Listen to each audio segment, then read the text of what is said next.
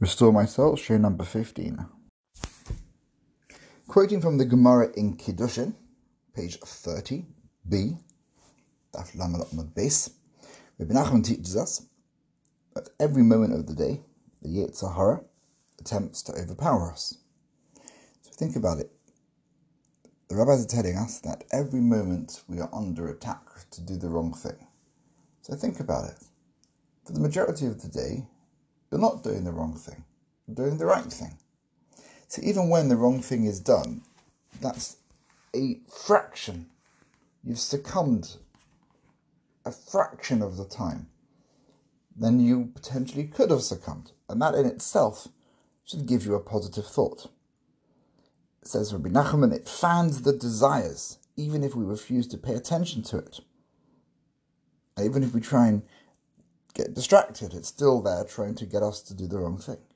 Still, it comes back and bites us again. A third time, a fourth time.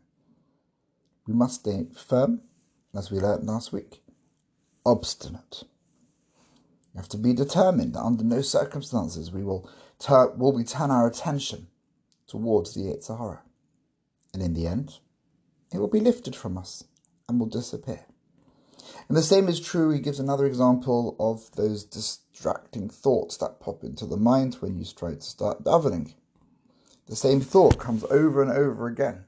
Again, you've got to just be obstinate, just try and pay no attention to it. The more stressed a person becomes, why am I thinking this now? Then you get stuck in the thought. If you just just gently just try and push it away, pay no attention to it, you'll find that the thought disappears. At the very moment when a person is rising to a level of greater holiness, it can happen that all of a sudden he experiences something which is the very opposite of what he's trying to achieve. Don't lose heart because of it. One of the ten miracles that occurred in the Beis Hamikdash, according to the Mishnah in Pirkei Avos, was that the Kohen Gadol never became tamei, never became impure on Yom Kippur.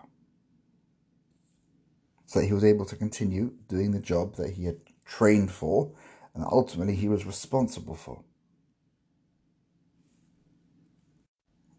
Now, this Kohen Gadol had a whole week of training before Yom Kippur to get ready. He was held in quite strict conditions. So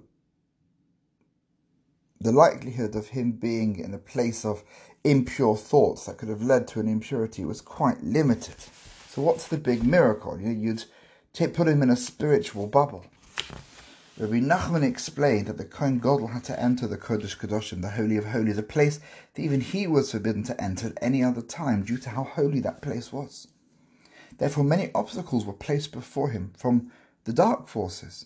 Yes, we read about how he was readied and purified, but if we think about life being it has to be in balance, then the holier he was made to become, the, the more spiritual, positive life he spiritually positive experiences he was being given, in order to maintain the choice of good and bad, then the other side must have been building up as well. We never discussed that in the Mishnah, how negativity was building up on the other side in order to maintain that balance.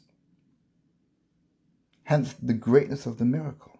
So Rabbi Nachman, should a person feel bad and angry that a miracle such as was given to the Kohen Gadol wasn't performed for him, well, actually, it is performed. Every, you know, the higher you become and the, the greater you become, the other side starts getting stronger.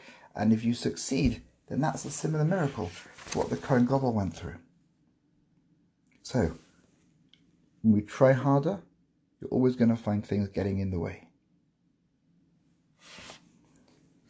Be strong and have good courage and trust in Hashem, says Tehillim. He won't abandon you. Everything which comes upon you is for your own good. Depend upon Hashem's love, for it's without end. It's without end. Tov Hashem lakol. God is great. Beracham avakol ma'asav. Everyone receives God's mercy. So don't get despondent if you're trying to improve and you find it difficult. That is just the way things are. Have a good day.